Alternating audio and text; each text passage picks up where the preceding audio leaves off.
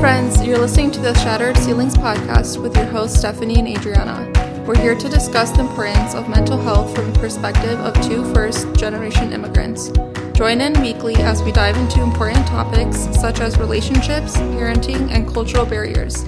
Here, we get real and candid as we explore what disrupting the status quo looks like for each of us. Hey, friends, welcome back to Shattered Ceilings podcast. We are your host, Adriana. And Stephanie. Thanks again for joining us today. We are going to discuss a topic that affects every single listener out there, immigrant or not. So I'm super excited. We're all going to be talking about things regarding generational trauma, how it crosses over multiple generations, and how we can work through it today in a practical manner. Yes, this is such an important topic. Adrian and I have talked about this a lot off camera. Yeah. so I'm like, okay, it's about time that we do an episode mm-hmm. on it. So we don't just inherit physical characteristics from our parents, like our eye color, our skin tone, but we also inherit a incredibly rich backstory from our ancestors. Um, sometimes it can be full of twisting narratives or traditions or ideologies. And there is, I think, in all of us, a part of our past generations that continues to live on within us, mm-hmm. which is an extremely beautiful thing.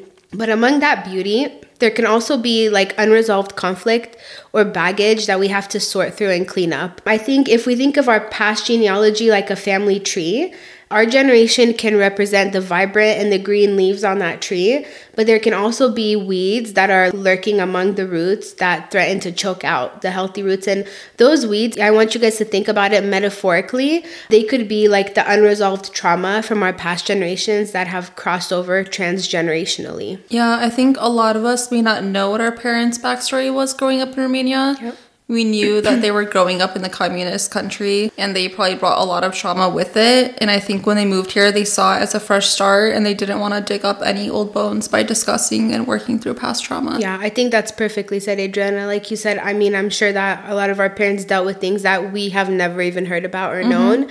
But that's exactly it. Transgenerational trauma actually refers to a type of trauma that does not end with one individual. Instead, it like lingers in a family and it continues to plague generation after generation. Families with a history of any unresolved trauma, they may continue to pass on either unhealthy coping strategies or like unhealthy ideologies onto future generations. Mm-hmm. And then this is how we continue to repeat like destructive cycles of prior generations, maybe without even mm-hmm. realizing it. And then we're all stuck in an unhealthy loop. Yeah, there's this chart I came across on Instagram. I saved it, so I'm gonna kind of go through okay. with it. It talks about generational trauma. It talks about your grandparents, your parents, and then you. So with grandparents, they dealt with abuse, war, domestic violence, immigration, yep. substance use, yep. PTSD, unemployment, colonization, mm-hmm. sexism, and natural disasters. Yep. And then with that, it made our parents deal with immigration racism, discrimination, the language barrier, abuse, lack of access to healthcare, yeah. financial stress, sexism, aggression, emotional avoidance. Yeah, totally. Yeah, we talked about that last episode. Dang, that's so on point. yeah, and then now it's us, and we're dealing with people pleasing, lack mm-hmm. of boundaries, anxiety, burnout, toxic relationships, racism, minority stress, disordered eating, perfectionism emotional numbing, pandemic stress, and unrealistic expectations. Man, that's so spot on. It's very on point. Wow. Yeah. Like, that's crazy to see it like that, where it goes from your grandparents' generation, what they dealt with, to your parents, to now us. Mm-hmm. And like, a lot of things that we deal with, we might be like, I don't understand why I'm dealing with this, but it could be something that crossed over from the generations or maybe an effect of what our parents dealt with that we're like not even realizing. One of them that I kind of want to highlight that you talked about is substance abuse mm-hmm. because I think that this is like a huge, huge problem with our generation. Um, and there's like a widespread argument regarding addiction. A lot of people say that it's caused by environmental factors, others say it's genetic, that constant like nature versus nurture debate. But I personally think it's a combination of both mm-hmm. because I actually found this crazy statistic which says that a person's genetics accounts for between 40 and 60% of their risk to have substance abuse in their life, oh, wow. which is like so crazy. Yeah. That's yeah. high number. That's I know, more than right? half. I know, it's kind of crazy, but it's I think a time when you see like science coupling up with what we're talking about now, like psychologically, yeah. that it's actually proven now scientifically that like if your grandparents dealt with substance abuse, you have like, or your parents, you have like a higher risk to deal with it yourself. Yeah. And then that's where that unresolved trauma is going to cross over transgenerationally. And then another thing that I think is like so important to talk about regarding trauma is we talked about this in the last episode how it can affect you physically mm-hmm. if you don't deal. We talked about emotional intelligence and not dealing with your emotions. And you touched on that, Adriana, about how it can come across physically in our bodies. So it's kind of crazy that trauma can have such a significant effect on our immune system mm-hmm. and it can actually contribute to the generational curse of autoimmune diseases or like other chronic illnesses in a family. Yeah. I want to like pause here and talk about a doctor whose work is like so fascinating to me. His name is Gabor Mate I think I've talked about him with you before, Adriana. I think so. Yeah, he's like he's a genius. I admire him and his work so much. He's a Hungarian Canadian physician. He specializes in trauma, childhood development, diseases, addiction, really big on trauma and addiction. Mm-hmm. Uh, actually, interesting, his dad was in a concentration camp, and then his maternal grandparents both passed away in Auschwitz. So he like firsthand sees how trauma can affect the family. And his work is like so revolutionary in the field of psychology because his scientific studies regarding trauma have shed like so much light on the role that trauma can play in how like diseases develop. Mm-hmm. So like for example, studies done by him have proven that like suppressing your anger actually leads to your immune system also being suppressed at the same time. Yeah. So he talks about like when an individual suppresses their anger, it leads to like the body producing less natural killer cells, which natural killer cells are the cells in the body that like protect against foreign things such as like bacteria, viruses, and also malignancy. Mm-hmm. So like if we're repressing anger, that leads to less natural killer cells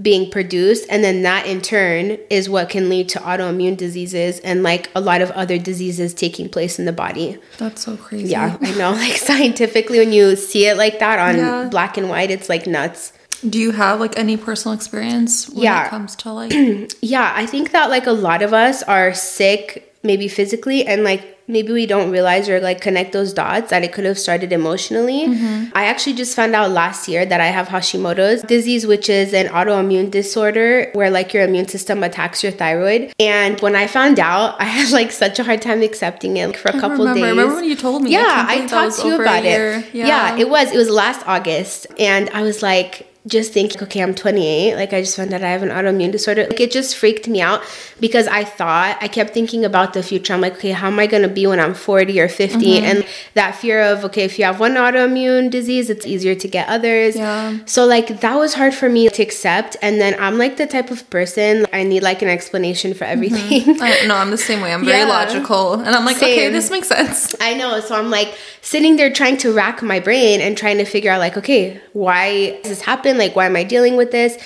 And then I thought that's kind of how I got into Dr. Mate's work. Mm-hmm. And I kind of like pieced together. And I remember when I was younger, I was like very much a people pleaser, which you mm-hmm. talked about. Mm-hmm. I think a lot of us deal with that at yeah, one point sure. in immigrant communities and families. So, like, I was very much a people pleaser. I suppressed a lot of emotions, like anger and stuff.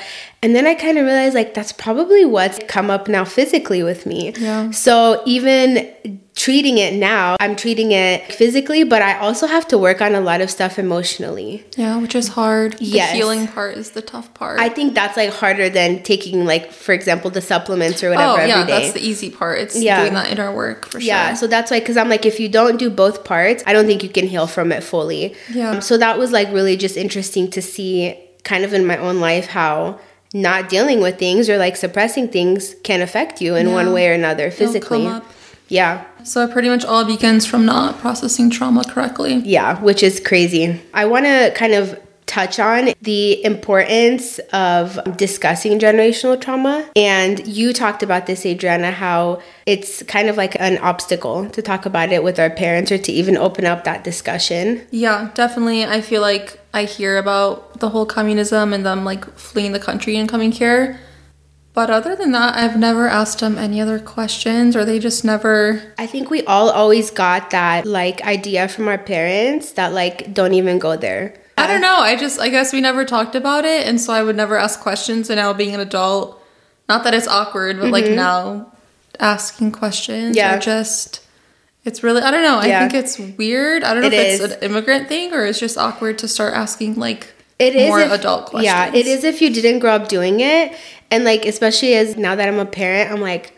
I wonder like how my mom's childhood or how my dad's childhood was Mm-hmm. because when we were younger, you didn't know much about your parents' life before coming here. Yeah. Like you just know, okay, we have family back in Romania. They came here at X age. So I agree. I think that it can be difficult to bring up that topic with them.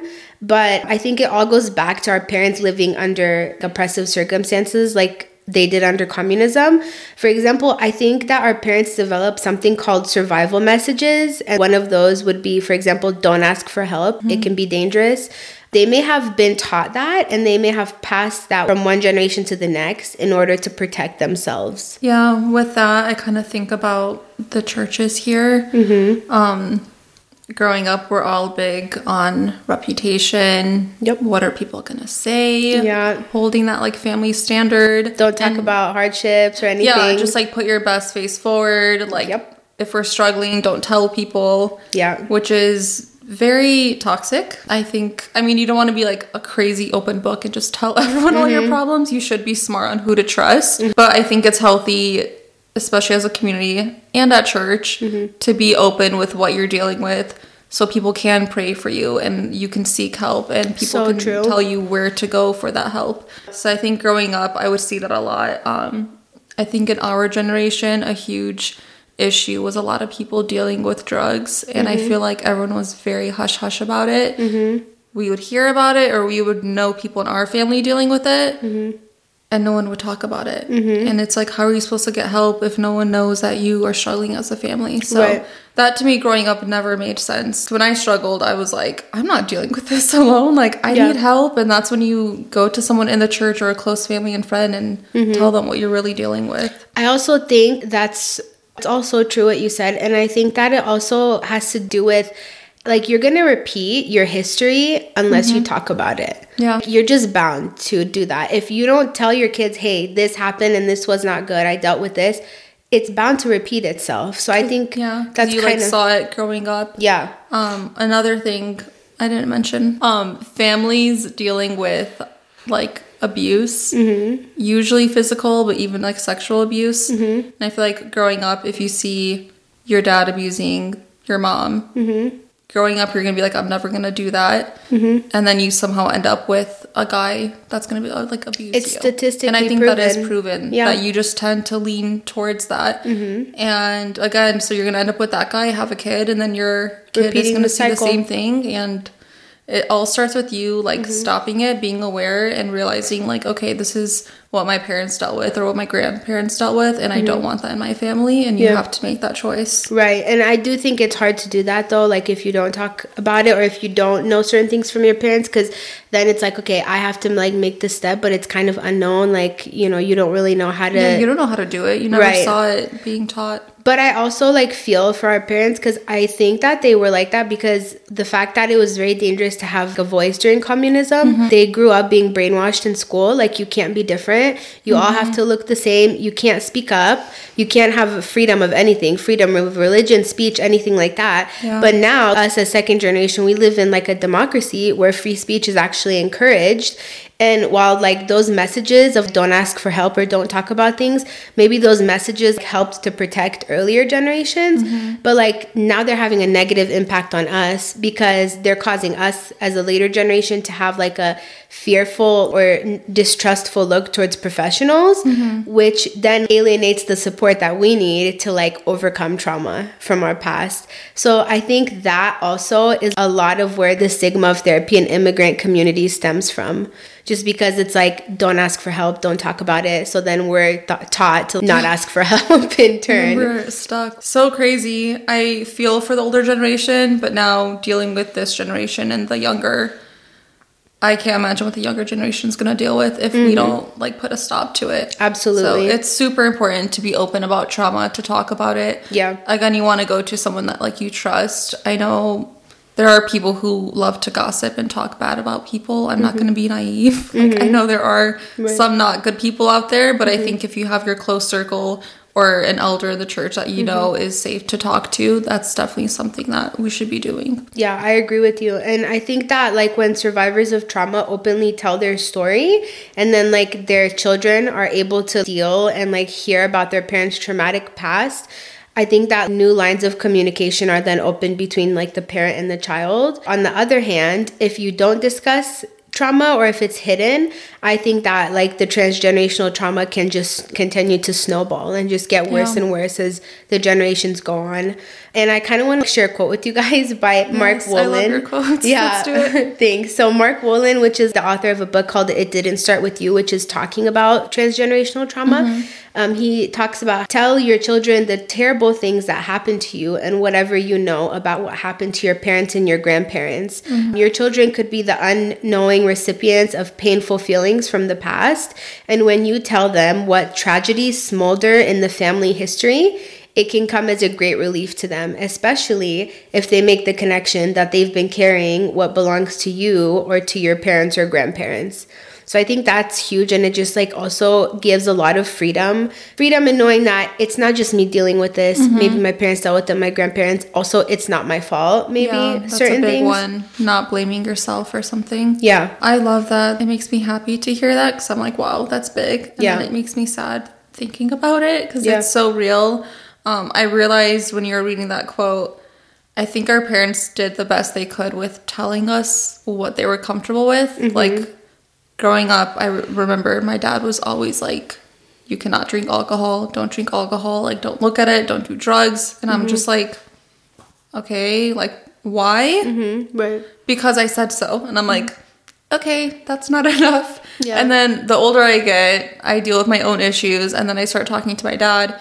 And I find out that his great grandparents were alcoholics and they would like abuse each other. And of course, Mm-hmm. Yeah. that traumatized like the kid. And then that's like his parents. So it just keeps going in this cycle of like, okay, maybe if my dad told me, like, hey, in our family, your great grandpa was addicted to alcohol and it caused a lot of trauma and it was not good.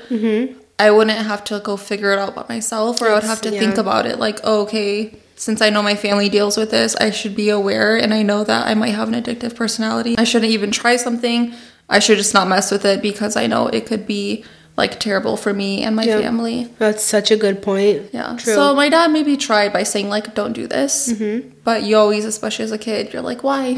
Absolutely. Why. As a kid and as a teenager, even yeah, more. you just want to know the backstory. So now Mm-hmm. it makes sense, and it's like maybe as a kid I wouldn't have understood it as much as I do now, but it still would have at least gave me some type of answer instead Mm-hmm. Right. of because I said so. Yeah, and I think a lot of us actually dealt with that for sure growing up. So Yeah, and another big thing was um, sleepovers.